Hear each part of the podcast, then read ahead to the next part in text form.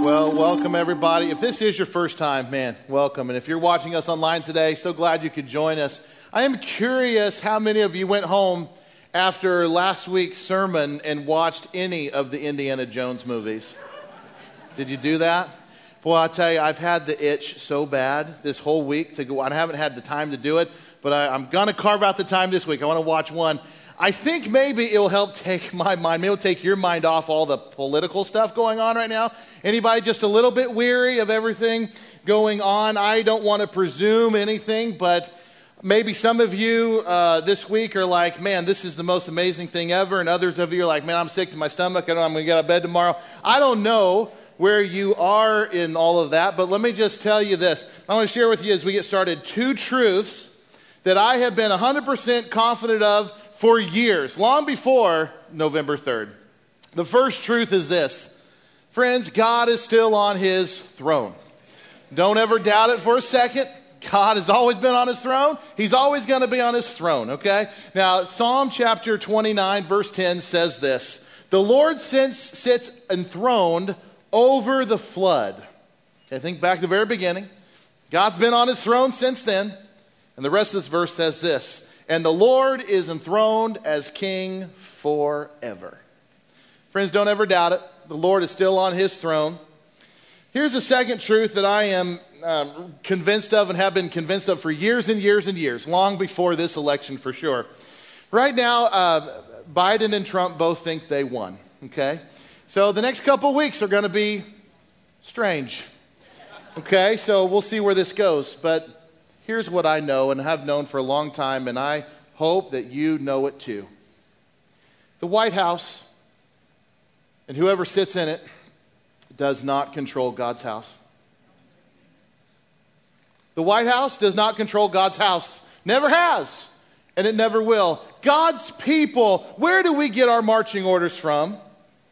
From God. We get it from God's Word. We're going to focus in on God's Word and we're going to let the Lord dictate and direct what we do, okay? And so I just, these two things I just feel like I need to share with you. I have believed these my whole life and they have guided me. God is on his throne and there's not a philosophy, there's not an organization, there's not an individual. I don't care what side of the aisle is on. They don't direct what happens in God's house because our allegiance is from God alone.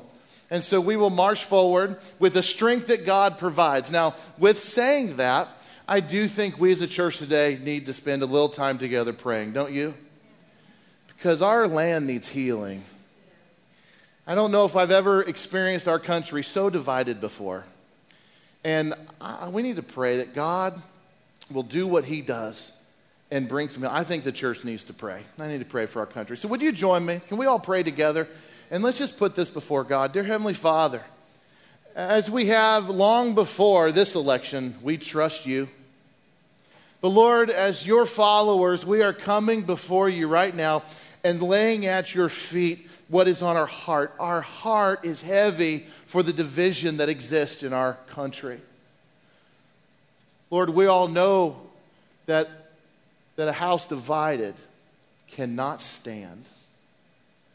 Lord, we also know that if, if people would humble themselves before you and pray and seek you, you'll heal this land. And so, Lord, we don't presume to arrogantly say, You're doing this and you're doing this, and, but Lord, whatever you're doing, help us be faithful. Lord, help us to take our marching orders from you. Lord, I pray no matter what you're doing, would it usher in healing in our land, peace and calm over our cities, and would it usher in a season of revival in this country that is so desperately needed. Lord, whatever you're doing in your upper story and your master plan, would this be a season for the church to rise up and be the people of God you've called us to be? A people that's obvious that we love you and we love each other and we are, we are setting the pace for the rest of the world to follow. So, Lord, we pray you heal our land. Lord, I pray you bring peace and calm to our streets. Lord, I pray you bring healing between two brothers that should not be fighting. Lord, I pray you bring peace and harmony and understanding and reconciliation to ideas, visions, and concepts for our country. Lord, that's what we pray. Help us, Lord, we pray. In Jesus' name, amen. Amen.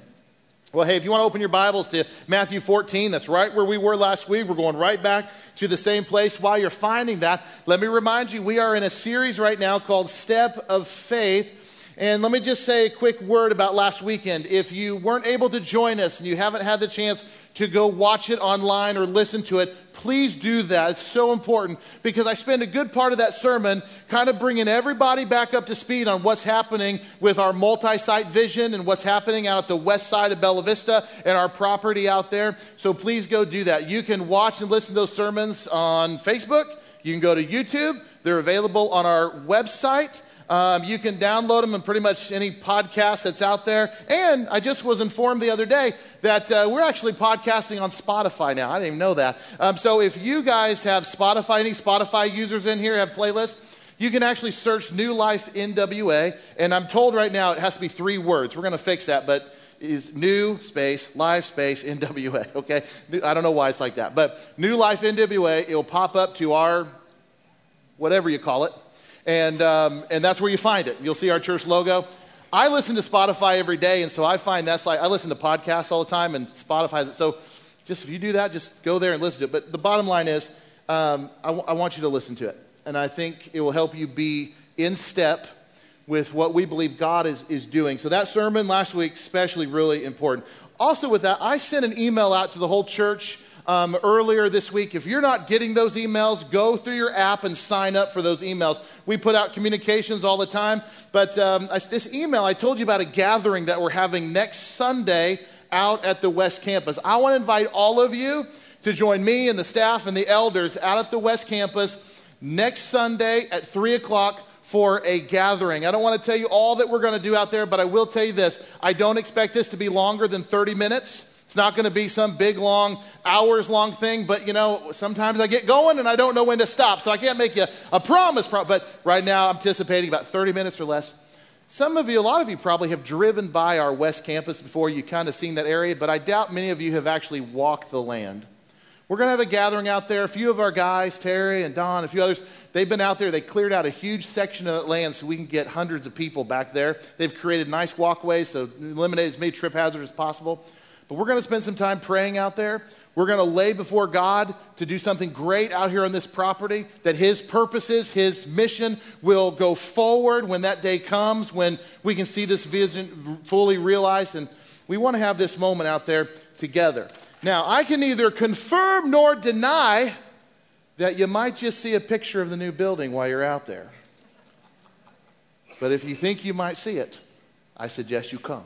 All right? So that's at 3 o'clock next Sunday, and I hope you'll be there. I look forward to seeing you there.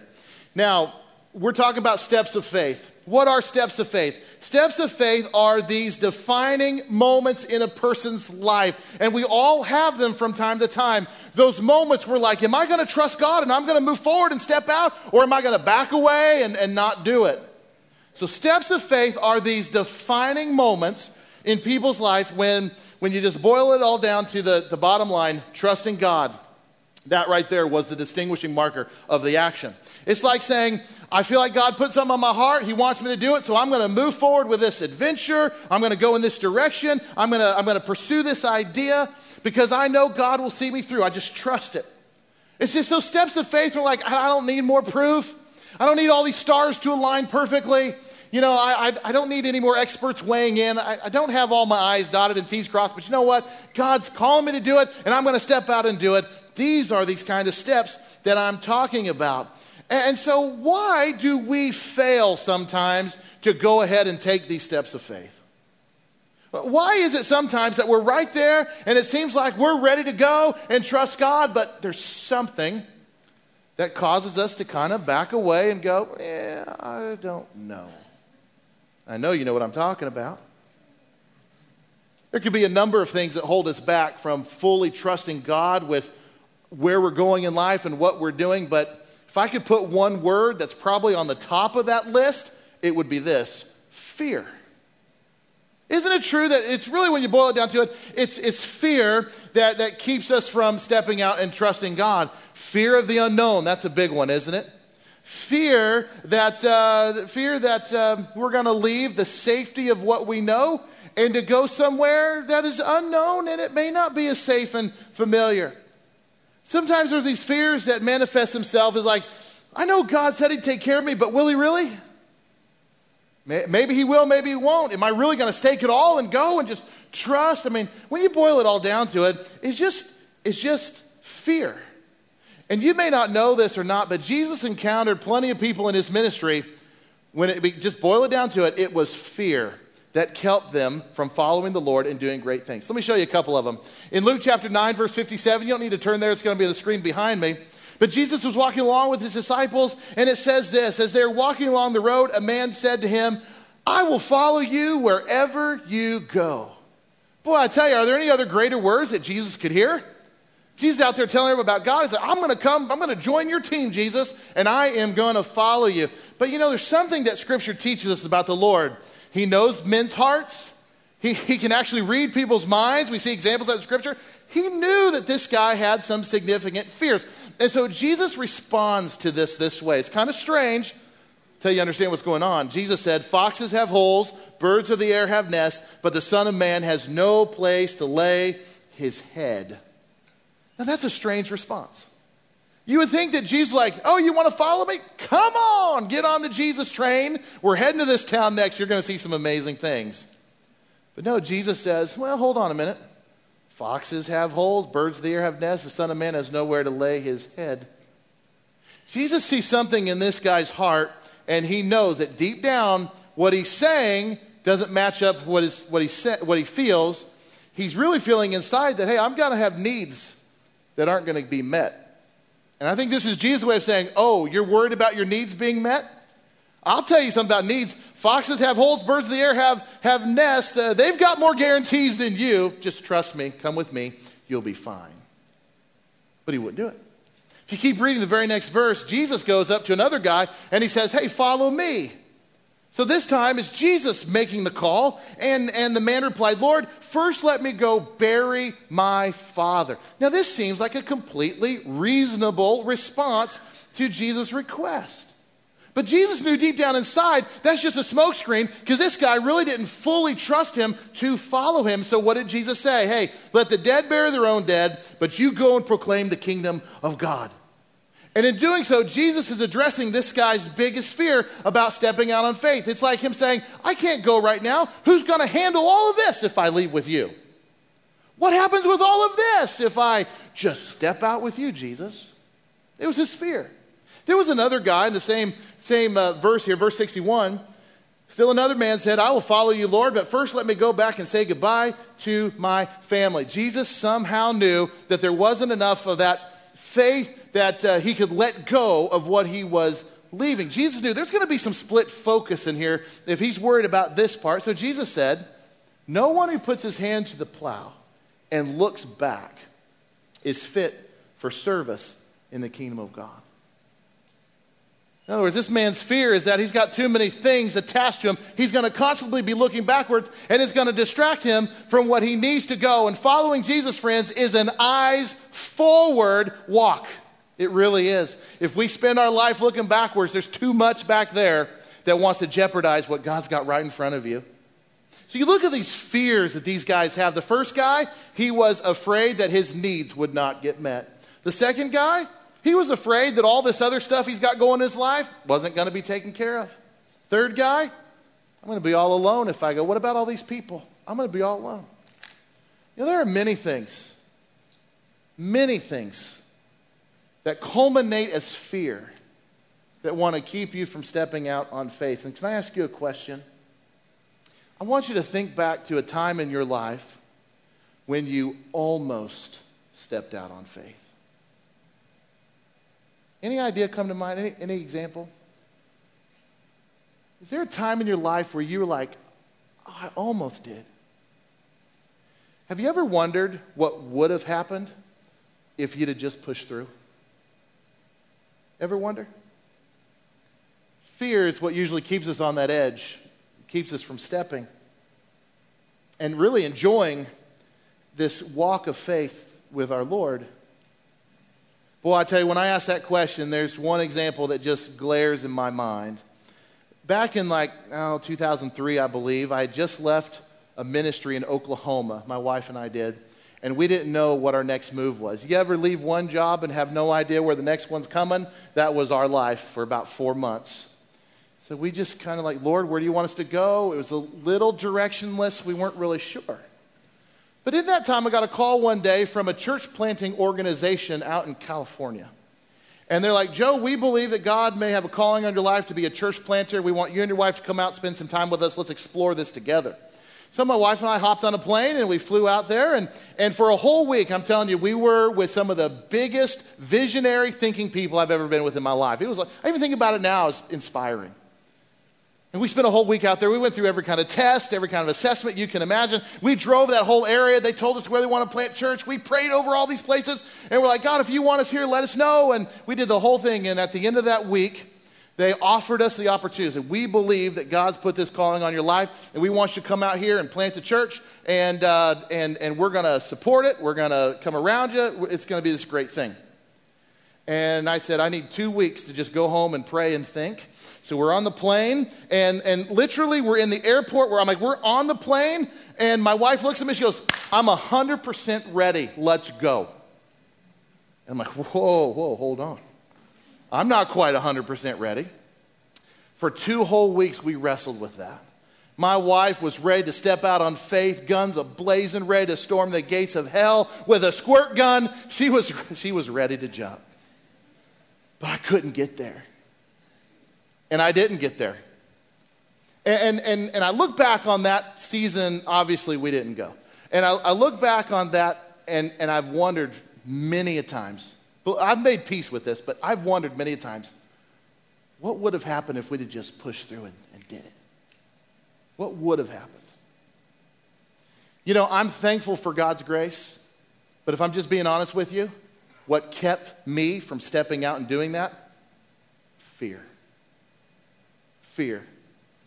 You know what my fears were wrapped up in? You want me to go 2,000 miles from what's familiar to somewhere that's not familiar. You want me to go from conservative Missouri, Oklahoma area, to liberal California. That's not me, Lord. I can't do that. No, this is the thought I kept telling myself. Another fear. What if we start this church and no one comes? You do realize that over half of all church plants don't make it more than a year or two. I don't want to do that. I don't want to be attached to something that didn't work. What if I can't do it? What if we can't raise the funds?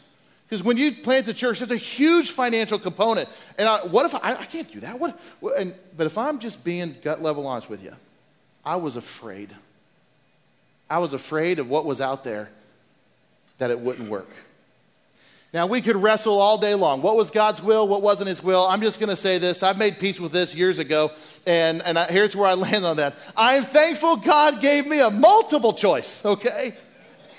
And you got to be thankful that God gives us multiple choices from time to time. I believe God would have blessed it, but I believe God blessed another adventure too. We ended up in Kansas City, turned out to be 11 wonderful years. And this is where I kind of, you know, I still wonder what if, what would have happened. But we spent 11 years in Kansas City. And then God brought us back to the ledge again, and He said, It's time to take another step of faith called Bella Vista.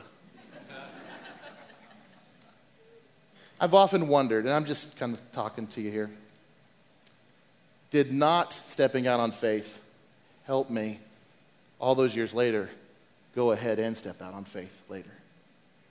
I don't know. I'm thankful for God's grace. I'm thankful that He blesses many adventures with His name on it. I think He would have blessed them both. But have you ever wondered what would have happened if you'd have just pushed on with that step of faith when you didn't? Yeah, I think maybe perhaps God can help us, like He has helped me, sort through that question by looking at Scripture, because I believe we get our marching orders from the Lord through Scripture. Let's look at Matthew 14. Let me help bring you back up to speed with what's happening. Jesus just said, fed 5,000 people and they had more food left over than what they started with. And then at the end of that, Jesus sends his disciples in a boat across the Sea of Galilee while Jesus dismisses the crowd and he goes up on the mountainside to pray. So let's pick up in verse 22 of chapter 14. Immediately, Jesus made the disciples get into a boat and go ahead of him to the other side while he dismissed the crowd. After he had dismissed them, he went up on a mountainside by himself to pray. Now, later that night, he was there alone. And the boat was already a considerable distance from land, buffeted by the waves because the wind was against it. Shortly before dawn, Jesus went out to them walking on the lake. When the disciples saw him walking on the lake, they were terrified. It's a ghost, they said, and cried out in fear. But Jesus immediately said to them, Take courage, it is I. Don't be afraid. Lord, if it's you, Peter replied, tell me to come out to you on the water. Come, he said. Then Peter got down out of the boat, walked on the water, and came toward Jesus. And when he saw the wind, he was afraid and began to sink. Cried out, Lord, save me. Immediately, Jesus reached out his hand and caught him. You of little faith, he said, why did you doubt? And when they climbed into the boat, the wind died down, and those who were in the boat worshiped him, saying, Truly, you are the Son of God. Now, this is absolutely, like I said last week, one of the most incredible steps of faith moment in all the Bible for obvious reasons. Here you've got Peter and the rest of the disciples. They're experiencing this extremely bad weather. These seasoned fishermen who spent their lives on the Sea of Galilee are experiencing a terrifying moment out there on, on the sea. And then all of a sudden, Jesus comes walking out to them several miles away from the shore, and their only logical conclusion is it's a ghost.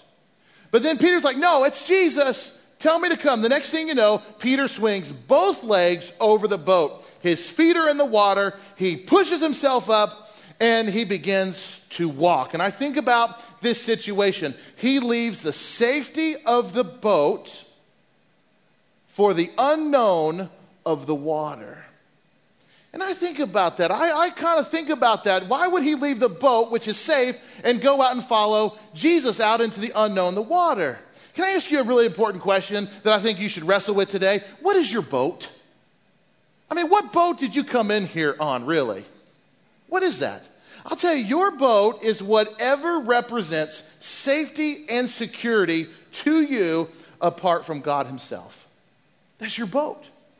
That's your boat. Your, your boat is whatever you are tempted to put your trust in, especially when life gets a little stormy around you.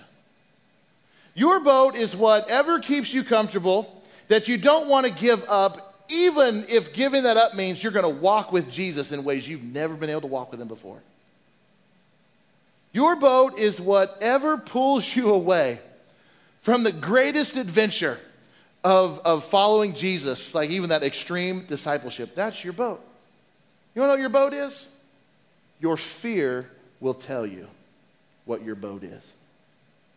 Just ask yourself this what is that thing that produces the most fear in me, especially when I contemplate what it would be like to leave it behind and step out on faith? Can I share a, a really important verse in the Bible for you? It's found in 2 Timothy chapter 1 verse 7. It says this, God gave us a spirit not of fear, but of power and love and self-control. It is not God's desire for any of us to walk through this life in fear.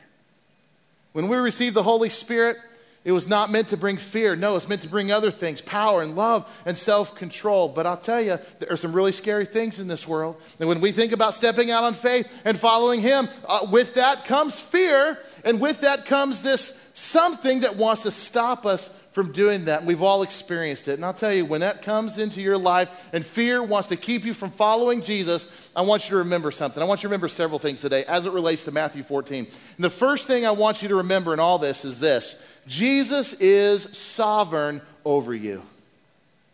Jesus is absolutely sovereign over you. And I don't want you to lose sight of this. Jesus was the one in Matthew 14 who sent his disciples in the boat across the sea.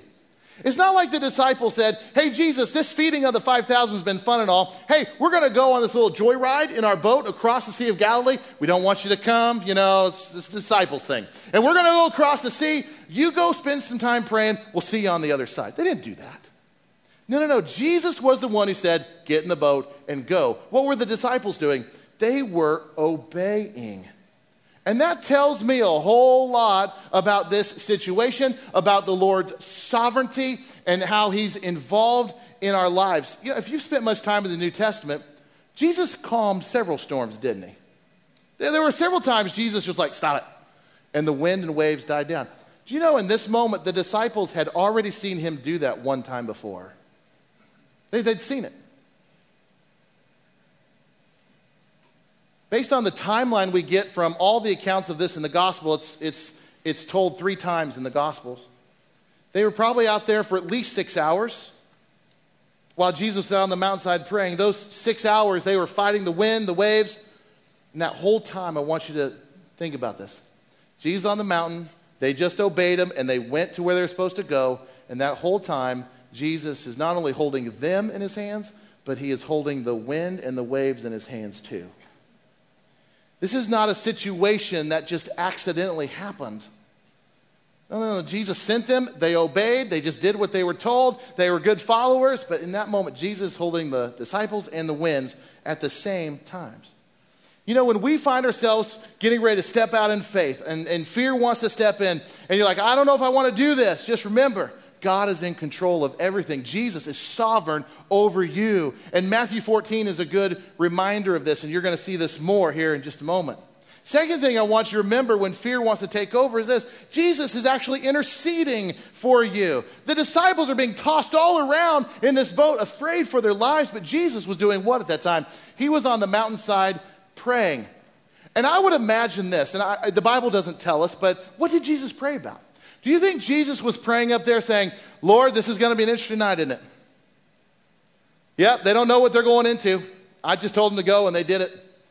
Oh, Lord, I, you know, I'm going to keep the wind right where it needs to be just for this moment. Lord, I pray that one of those disciples, maybe just one, has the faith to trust me when they see me walk out to them. What was Jesus praying about on that mountainside that night? Do you think perhaps maybe he was praying for his disciples that they would stand up and be faithful and not let fear rule the day? Listen to Romans chapter 8, verse 31. Just, just listen to this, this description about what our Lord does for us. What then shall we say in response to these things? If God is for us, who can be against us? He did not spare his own son, but gave himself up for all of us how will he not also, along with him, graciously give us all things? Who will bring any charge against those whom God has chosen? It is God who justifies. Who then is the one who condemns? No one. Christ Jesus, who died, more than that, who raised to life, is right now at the right hand of God and is also interceding for us. Who shall separate us from the love of Christ? Shall trouble or hardship or persecution or famine or nakedness or danger or sword?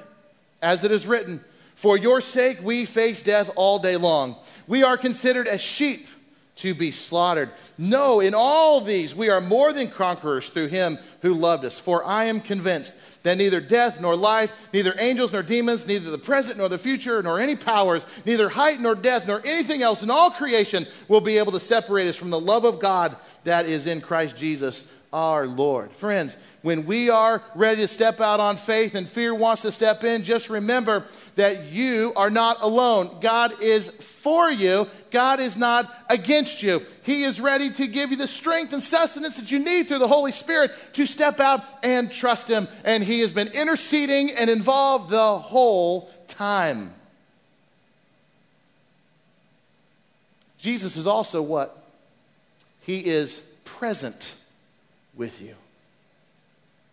So, not, not only is he sovereign, not only is he interceding, but Jesus is actually present with you, whether you acknowledge his presence or not. Think about this. Jesus comes walking out to them on the water when their fear uh, was at an all time high.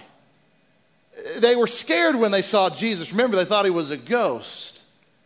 Here they are out in the sea. Now, last week I, I mentioned to you that that if you ever get a chance to actually be on the Sea of Galilee, you need to, you need to pursue that. It's not as big as what you think. You know, the Sea of Galilee is about eight miles across, about 13 miles in length. And, and the Sea of Galilee actually, it sits about 700 feet below sea level. It's the second lowest body of water on the planet. Surrounded by mountains. And what's common is sometimes winds come sweeping across the top of those mountains. They come across the, the, the, the surface of the water. And, and the Sea of Galilee is known for these sudden windstorms that kind of pop up. You know, one of those windstorms looks just like this. Here's a windstorm on the Sea of Galilee. Here, watch this.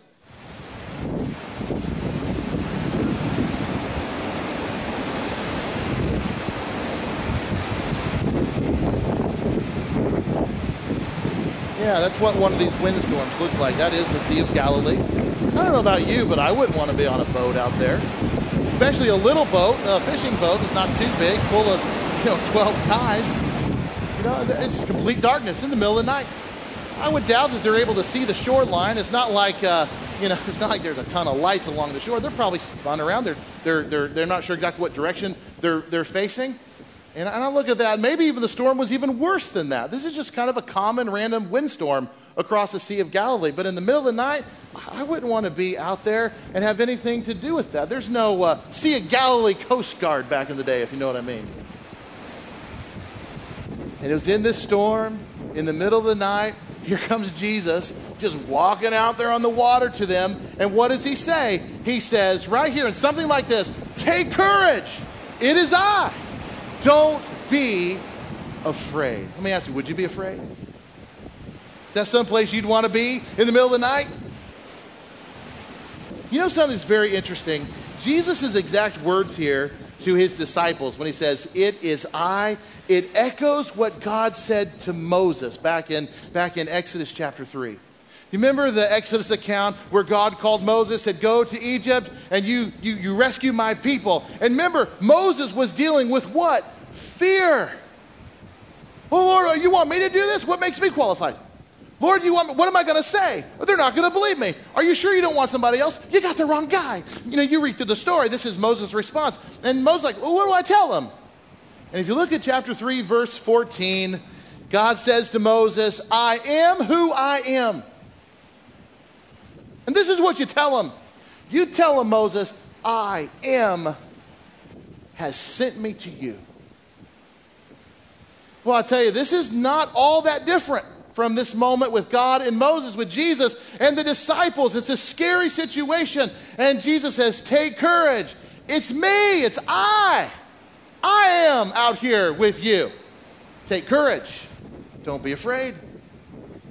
You remember what Jesus said to his disciples when right before he ascended into heaven after his resurrection in Matthew chapter 28, verse 18. He gave them this charge. He says, Listen, all authority under heaven and earth has been given to me. Therefore, go and make disciples of all nations, baptize them in the name of the Father, Son, and the Holy Spirit, teaching them to obey everything I've commanded you. Friends, that's still the charge to the church today. And then he says this really important thing. And surely I am with you always until the very end of the age. Do you believe that, church? Do you believe it? That Jesus is present with you. Surely I'm with you everywhere you go, from now to the end. I am not going anywhere. I'm with you. So, what, what fear keeps you from stepping out on faith? Remember this as well Jesus is strength in you. Jesus absolutely strength in you. Peter saw Jesus walking on the water, and I think that did something to him.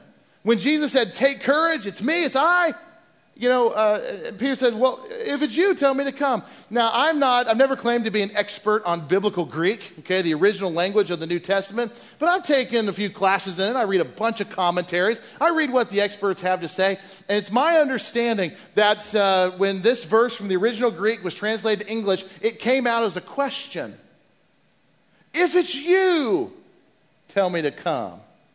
But a more literal reading from the, the original language, Peter is really saying, Since it's you, tell me to come.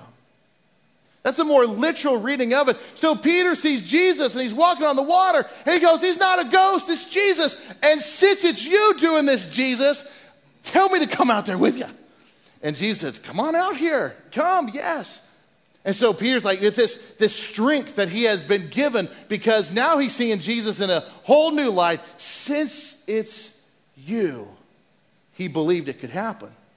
You know, in those moments of stepping out on fear or stepping out of faith and fear wants to take over, how comforting is it to know that Jesus is going to be strength in you? That, that we can step out and say, Lord, since it's you that's calling me out here, I'm going to do it. And that's what Peter's experiencing. The Lord strengthened him. And you might be saying, well, yeah, I get that. But didn't Peter, after a couple steps, take his eyes off Jesus and boom, sinks? I think, yeah, that's right. We, we read that together. Peter took his eyes off of Jesus. He, he, he doubted. He, he, he let fear, and it's understandable, right? You see those waves? It's fear. It's understandable to a certain degree. Yeah, Peter, he, he sank, and we'll get more into that. But I don't want you to miss the fact that Peter was the only disciple that swung those legs over the boat and walked out in water. Where were the other 11? They were safe and sound in their boat. I read this one time and it stuck with me. God rewards transformation, not information. And you think about that. God rewards transformation, not information. Everybody on that boat, all 12 of those disciples, they had the same information, didn't they? Take courage, it is I. It's you, Jesus. But only one guy, Peter, had the guts to get out of the boat. Now, think about this 11 of those disciples, for the rest of their lives, would have to wonder what it was like to walk on water. The 11 of those guys, for the rest of their lives, we're going to have to think about I wonder what would have happened if we'd have swung our legs over the boat, the rail, and walked on water too. But no, no, Peter. He was the only one that got to experience it. Jesus' strength was in him in a way that wasn't with the other disciples, and he got out and walked on water.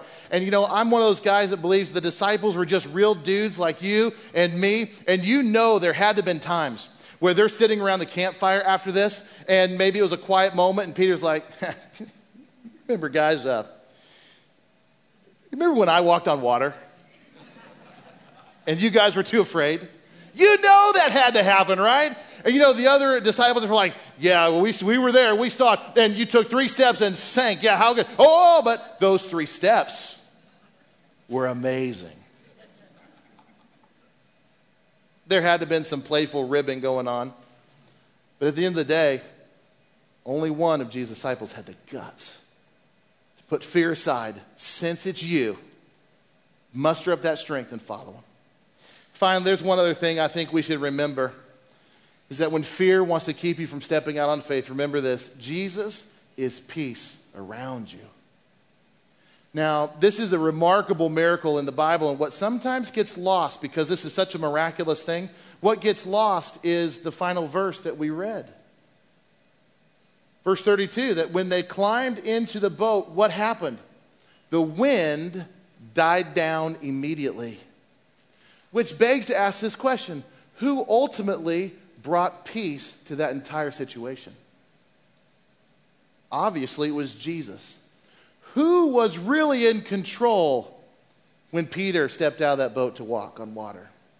It was really Jesus. Who ultimately was sovereign over everything and had the wind and the waves and the moment and the steps and the journey. Who had it all under control? It was Jesus. And friends, when you step out on faith, you step out with confidence, even when it might seem crazy or even when it doesn't all make sense, and you just know that really the peace in all of this comes from, from Jesus. Friends, I don't know where you're at today, and I don't know what kind of steps of faith God might be putting out in front of you. But I do know this the one thing over anything else that will want to derail what the Lord's doing in your life is fear. It's fear. And that not only applies to just steps of faith, but that just applies in all circumstances. When life gets a little crazy and it gets turbulent, when our world turns into a big storm and we don't know what's going to happen, friends, Jesus is sovereign over you. He's the peace around you. He's interceding for you. He's the strength in you. He's all of those things. The question is do you believe that or not? I believe you do. Can I pray for you, dear Heavenly Father? I thank you, Lord, for being all of those things. I know I believe them with all my heart. Lord, I thank you for your grace too. When we've sometimes in our past looked at steps of faith and said, No, not today. I thank you, Lord, that you, you want to use us anyway. And I thank you, Lord, that at times you've given us multiple choice. Lord, I don't know specifically what any step of faith might be being weighed upon today. Lord, I know what we are weighing out as a church. But individually, Lord, you know that, not me. Lord, please use Matthew 14. Please use this example of Peter walking on water and all that led into it. Inspire us to put fear aside and walk with you. And Lord, I know for some in this room today, that just may be the simple decision of I'm ready to follow Jesus.